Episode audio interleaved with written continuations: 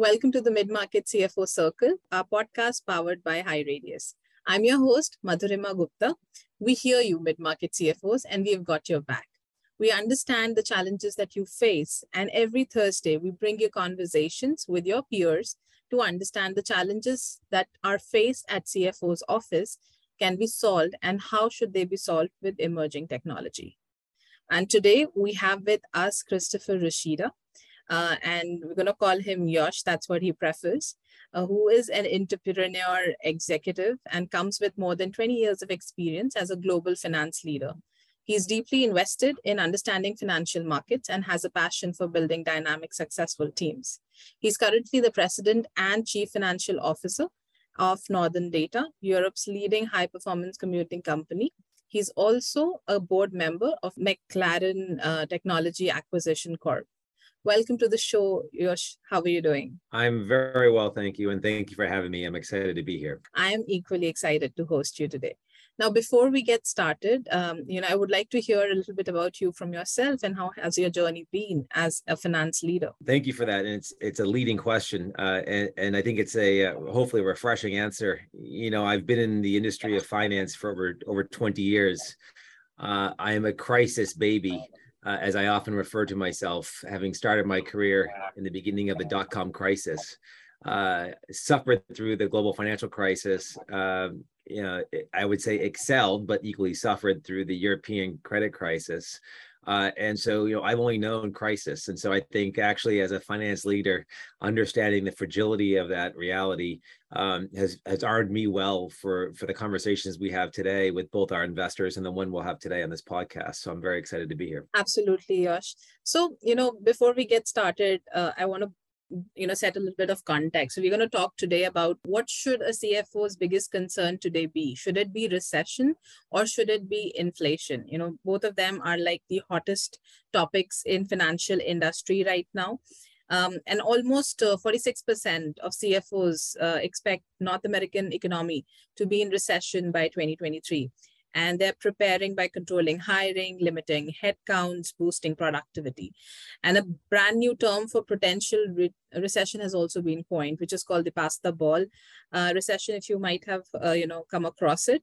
And as the name suggests, uh, what it essentially means is that though we will go into recession, it will probably um, you know long a reasonably longer duration of time, but will be mild, right? So setting that uh, context in. Since you know you might have yourself uh, faced different kind of economic uncertainties how is this one different uh, from the others that you've seen before? Well you know it's now upon reflection of sort of my introduction and my self description of crisis maybe i'll give a bit more backdrop. You know i'm a banker in a markets uh, practitioner by background, so I'm not an actuary. Um, I wasn't an auditor. Uh, my my path through finance has been driven through investment banking at, at Goldman Sachs, Morgan Stanley, uh, uh and Carlyle, as well as um, you know into the broader finance world of of of of, of operational roles today. Uh, and so I think I have a pretty good grounding on the realities of what makes businesses financially viable and what does not. Uh, it doesn't mean I'm right, but obviously, quite frankly, in your point about it, what makes this crisis different or what makes this period different is really really interesting. I mean, we're in the longest, or has been the longest, you know, so certainly post-war expansion period, and and the longest probably we'll see of our generation of the last, say, nine to twelve years, depending on exactly your time frame, uh, of what's been an amazing bull market run for all industry. Uh, and you know, you believe the rising tide lifting all boats. We've all benefited, right? Think of cost of capital, multiple expansion, uh, largely deflationary pressures around wage, uh, and other technological advancements have all been really enhancing for operational uh, efficiencies over the last 10, 12 years post the great financial crisis. So I think what's an amazing part is we've really benefited from a tailwind, and whether we appreciated it or not, it was an extraordinary tailwind and probably one that any macroeconomist would never have foreseen lasting as long and being as great. Um, and so that's one, right? And the second part being, which we'll talk a little bit about, is why I think this time is different. Is, you know, one of the reaction functions post the crisis that was exacerbated with the COVID uh, I guess, realities were an extraordinary amount of liquidity put into the system. Every government, certainly in the G7 and even G20 world, was was liquefying and enhancing uh, the economic realities of their own economies that contributed to a, a, a global excess of, of investable capital.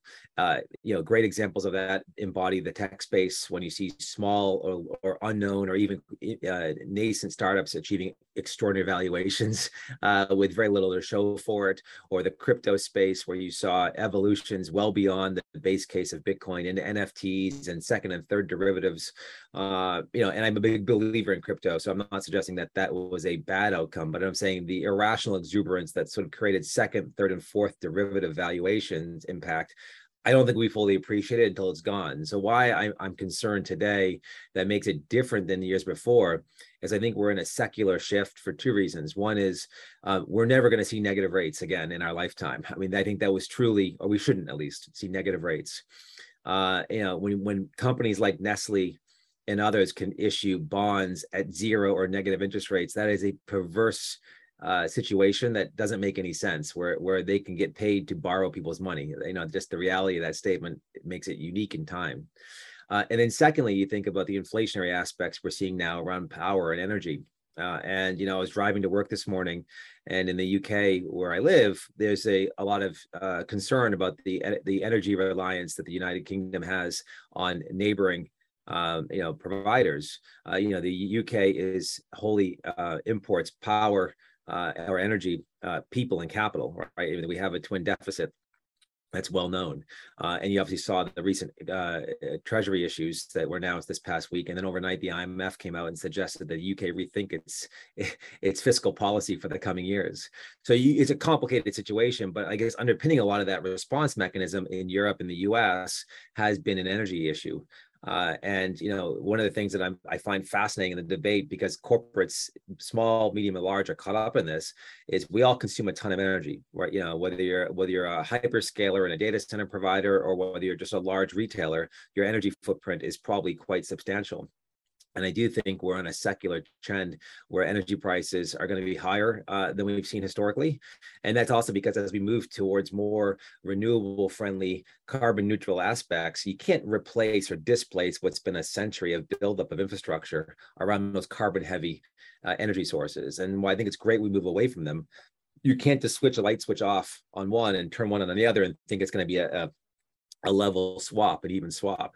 And so from a, I think from a, a, CFO or planning perspective, you know, the two or three areas that have me sleeping uh, sleepless at night, which I think my peers and my uh, uh, and my partners in similar roles and functions around the global face is we haven't seen this kind of recessionary shock and an inflation shock simultaneously. Typically, you'd be going into a recession and you'd see central banks easing policy. Uh, but right now, we have central banks hiking policy uh, and, you know, to curb the infl- inflation. And when it's being led by the US, the Federal Reserve, uh, you know, that is deflationary or tries to curb some of the inflation uh, pressures the US dollar is facing, but it causes a tremendous amount of inflationary pressures outside of the US. Uh, and so I think right now as a CFO, you know, the three letters that are probably most important to uh, the operational function are FP&A. All right, never never have we seen in the last decade such intense planning going on and forecasting over the next say coming 6, 12, 24, 36 months because the, your variables and that dispersion around that around things like just your power consumption uh, or hmm. energy costs or wage and labor uh, benefits is extraordinary.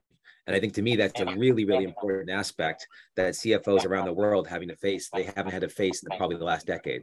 And what do you think the finance leaders, in your opinion, should be planning for as the economy is nearing recession? What will be your take on it? I mean shoring up financing is clearly important. Uh, you know we've all benefited from very loose policy affording and, and, a tremendous amount of of capital chasing those good investable ideas whether it's equity or debt uh, or or credit facilities and flexible capital structures. You know i think we all probably were a little naive in thinking that that would last longer. So i i'm i'm, I'm very uh, emphatic to the companies that I advise, let alone the company that I help run, that you know your your your funding uh, both by the way from operations, but also in terms of, uh, of of capex and broader strategies, need to be really thought through robustly, because I do think the world has changed dramatically.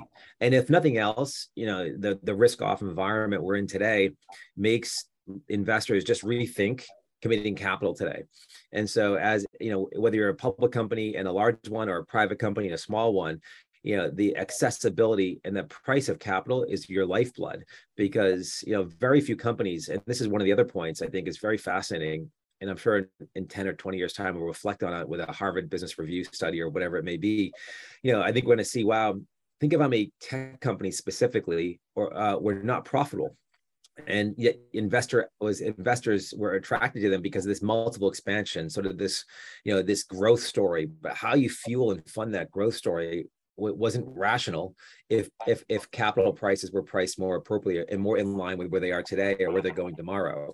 It made a ton of sense when rates were zero and and capital was free. Uh, and so i think growth capital as it's coined um, is going to be much more hard to procure uh, and much shallower in depth of, ca- of capacity. So I think right now it's about shoring up funding, uh, be extending your runways. If you're not profitable, find that path to profitability.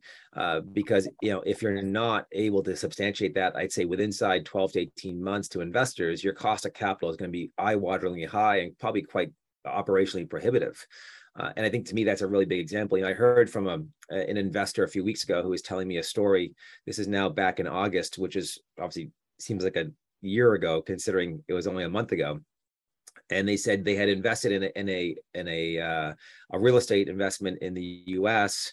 Uh, and they went to and it was a, they've had it for several years, so they understand the operational cadence of the, of the real estate. I believe it was a hotel uh, in the in southern Florida, and it's been a, a, nice free cash flowing investment for them for the last several years. They went to refi the mortgage this spring on it, and just the repricing of the mortgage alone right cut the the free cash flow into not half but down to a quarter down to 25% of what, what was before. And so you can think of that like that, that's assuming there's no operational change in the business, but just by repricing your, your cost of funding in a mortgage, which is the most secured type of funding we can achieve these days, uh, to me, I thought was a fascinating statement of how much leverage there is in the system and the operating mar- margins, right? And so I think margins right now are heavily compressed. And so I have sympathy to the investors and to the strategists in the in the equity market who are saying they're concerned about margin compression because I can see that happening both from a top line perspective as growth is curtailing, you know, sort of the middle part where you talk about your costs are, are hard to control at the moment. So even getting, you know, reducing your head your head count or reducing your operate operational costs as as somebody who spent a lot of his career in the market, I, I, think that the eye of the storm is never when you want to reduce those costs. If you weren't planning for it six to nine months ago or a year ago, it's hard to say now is the moment. But I do think things are that uh, pressing where if you don't take action uh, you're going to be a victim of your own of your own lack of decision uh, later on because i don't see this getting easier uh, so for me I, I, my advice to you know our you know friends advisors, companies, and, and fellow uh, uh, finance leaders is I do think you know maintaining as much operating leverage as you can in the business is paramount. Reducing costs where you can is paramount. Um, uh, you know, getting your your uh, your capex in line so you understand the costs and really having a viable funding path is paramount. Um, you know, we had a, a window for, like I said, a decade where that was not necessarily the highest priority. It was an it was a it was nice to focus on it, but it wasn't a requirement. I think now it is. Yash, what do you feel? Uh, do you think a mild uh, recession is just what we needed to get over sky high prices and supply chain Yeah, I mean, I, I hope it's not as mild. Uh, sorry, I hope it's as I hope it's more mild than I fear. I, I'm I think it may be harsher. Uh, again, because you look how many countries and economies have twin deficits right now. Um, I you know I'm not a geopolitical analyst but the the Ukraine conundrum and the energy complex doesn't seem to have a simple answer because if it was, we, you know, we haven't advanced the solution much at all in the year 2022. So I do fear that's going to um, going to uh, have a, a, prolonged impact. I mean, if you look just as a corollary, you know, the Federal Reserve hiking rates as aggressively as it is is putting a ton of pressure on the energy complex, which does demonstrate the world thinks that that you know oil right now is back to the beginning of the year, the pre-Ukraine invasion price points. So I think they are pricing in obviously a reduced demand side of the equation in the coming you know 12 24 months but i also do think that we have further to go i mean i you know you just think of the, the irrational valuations uh, i think a, a, a, harsher recession is probably more likely and, and, maybe it might be prolonged but i do think we're going to bottom out and have a, a shallower uh, gradual recovery. I don't think it's going to be quick because central banks are going to be, I think, slow to respond in policy by reducing rates uh, to excessively low levels again. So I think that's going to make it longer. I agree there, but I do think I, we're going to have a sharper decline, and, and we're in the middle of that right now. Um, and that may be where we start to see. I mean, I know we're only in a technical recession, I believe, in some economies, and in others, we're not we haven't even described it as such, but I think we're all clearly pointed to that direction. And um, in your opinion, I mean, a cliche question, but in your opinion, what is of more uh, stress uh, given the economic damage that it can cause? Uh, is it a recession or inflation? I mean, I, I think it's inflation uh, because, you know, I look at wage pressures you're seeing around the world right now. And if you go to any restaurant or just bodega or retail store help wanted signs are, are, are littering the high streets of every major city i've seen And i travel the world quite a lot both for pleasure but for business as well um, and so i do worry that those wage pressures like most things they're hard to go backwards and once they start to experience upward mobility they don't go down and so you're kind of stuck at this high price point. and i do think wage inflation is probably long overdue um, I mean, I do believe in costs of living, uh, you know, you know, living wages. I think employers need to be, you know, uh, you know, the ES and G that everyone talks about. We always you, focal focus so much on the E aspect of, of those three letters. You know, there's a social uh, impact as well that I think we have a, a, responsibility for as as fiduciaries or our companies into our people. Um, so I'm in favor of higher wage pressures to keep up with cost of living, but there are limits to that statement, right? I I, I can't solve, it, you know, with with runaway inflation.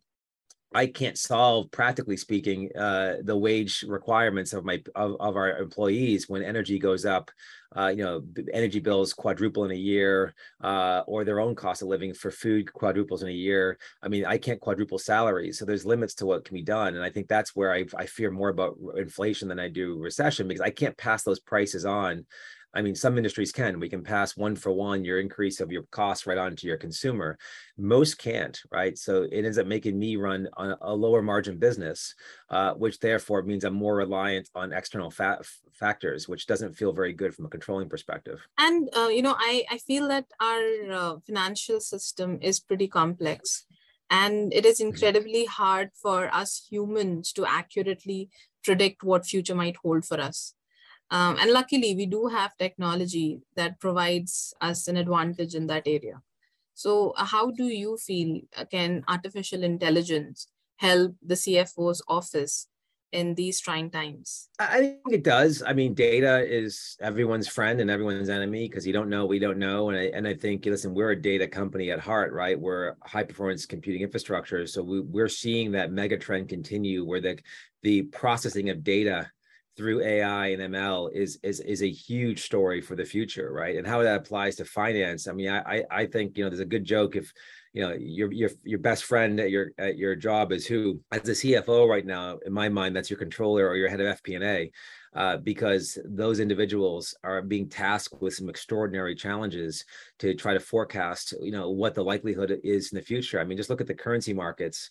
Uh, I mean, this is not easy to understand what happens to euro dollar, a cable, or in India, the rupee. Uh, I mean, you're seeing these extraordinary moves. You know, the yen uh, over the week uh, when uh, when the BOJ intervened. Uh, you know, which was historic for a G7 country. So I, I think right now it's really hard for FP&A or controllers to forecast pro, you know properly. That's why they're under a tremendous amount of stress.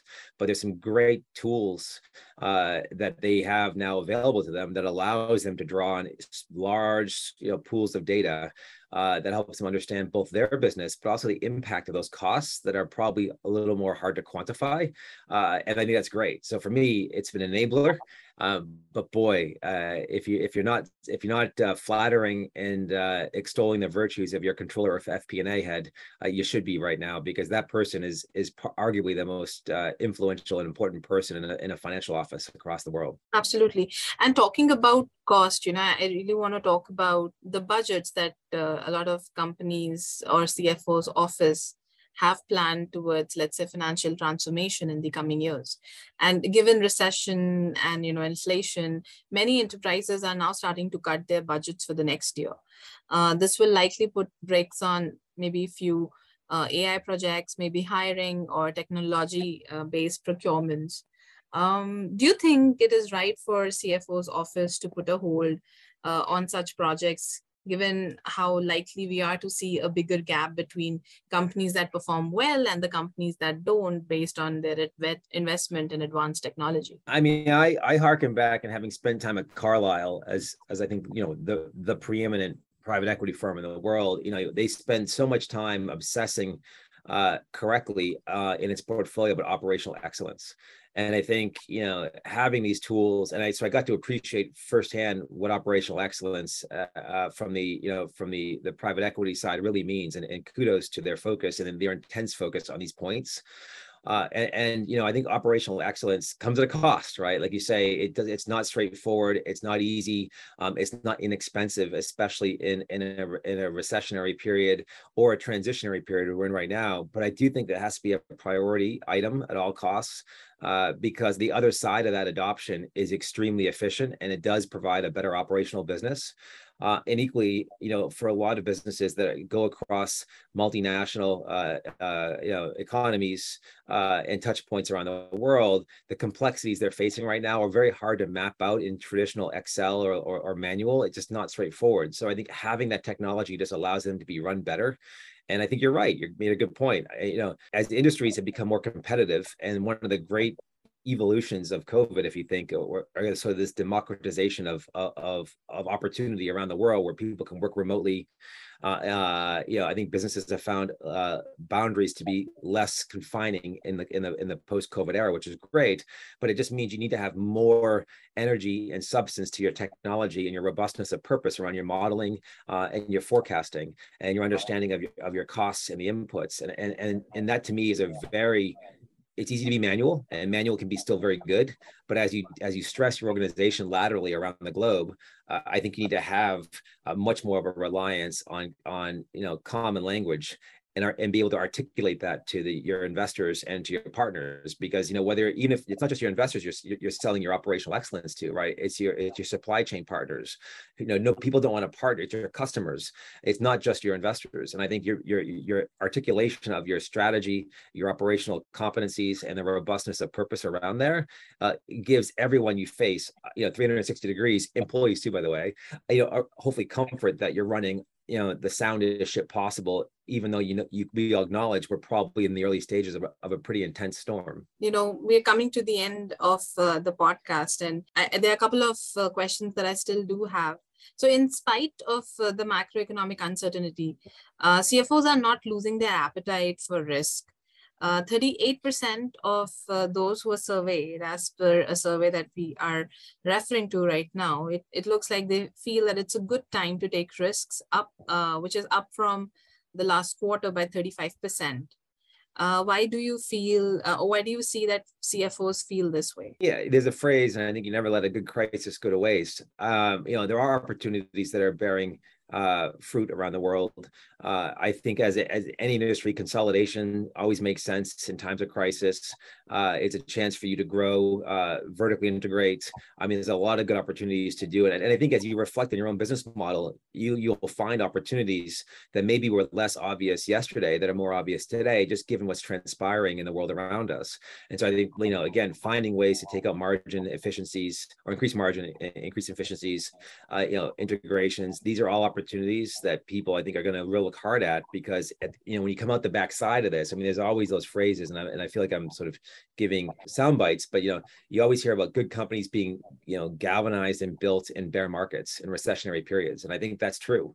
Uh, you know, as you rethink your business model uh, in times of, of of tight financial realities, I think you just build a better business, uh, and so if you can find ways to integrate, acquire harmonize uh you know grow those are always good opportunities because the the price point typically is quite uh, attractive if you're acquiring. Uh, the integration, the margin of savings are quite attractive. And so then as you come out of the backside of the recessionary period, which we will, by the way, this is not forever, all right. Uh, but I think we need to be mindful. You want to build uh, with a with a uh, uh, an astute mind and a keen eye for for for value so i mean this is uh, the last question that i have for you in terms of uh, how cfos should be looking at inflation and recession and how they should be navigating their way through it. So tell us uh, what are your parting opinions on precautions that cfos should be taking to safeguard themselves from uh, recessionary pressures it's always easy to say that the you know the, the the the problems of your of your of your competitors or the challenges of your industries don't apply to you uh, and we always have that sort of distance bias uh, of feeling we're better than the average uh, or better than many uh, I think that is a, a, a fallacy. Uh, I, and even if it doesn't apply to you, by heeding the warning signs of competitors' failures or, or, or trippings, I think you just run a better business. So I, I spend a ton of time studying my competitive landscape, and I urge others to do as well. I, I, I may hold a similar opinion that I may be better, or we may be better than the average, or better than most but you know in times of difficult financial uh, uh, periods you know all things trade to the same value of average so you want to make sure you're not caught up in it. So i think really heeding the warning signs of the world around you i think being very mindful of funding because while one industry may be well funded today it can change very quickly. I mean again the tech world has seen this happen overnight this year uh, as everyone's now obsessing about you know free cash flow and profitability. Uh, and so I think just trying to be really focused and, and methodically executing. And the other part, uh, last part I would say is communicate communicate communicate communicate communicate to your your, your team your people your employees your investors uh, i think sometimes in, in pressure situations and i go back to my my time at Morgan Stanley, where we had some amazing leaders uh, help navigate through the crisis uh, you know, the, there's a time, there's a, there's often you want to communicate less because you feel that the message may not be well received, or that the the message you have to tell may not be want to be heard because it's, it's not good. But I think that communication actually does instill confidence, and it actually instills purpose, and it keeps your people focusing on the things that you want them to focus on. And, I know in the last few months for us, you know, I've I, I get a ton of people volunteering their assistance to help finance and and leadership on the company, which is great. But really, I want them to execute their roles. And if they do their role well, uh, it just help, allows us to do our role better. Uh, and I think that really comes from communication from the top down. So I, my my key pressing lasting point is communicate, uh, and I think that will help alleviate a lot of stresses uh, from occurring down the line. I think with that we come to the end of this episode of CFO Circle podcast. Thank you so much for joining us today, and I hope uh, that this was an interesting session for you. So stay tuned. And thank you so much, Yash, for taking time today and speaking with us.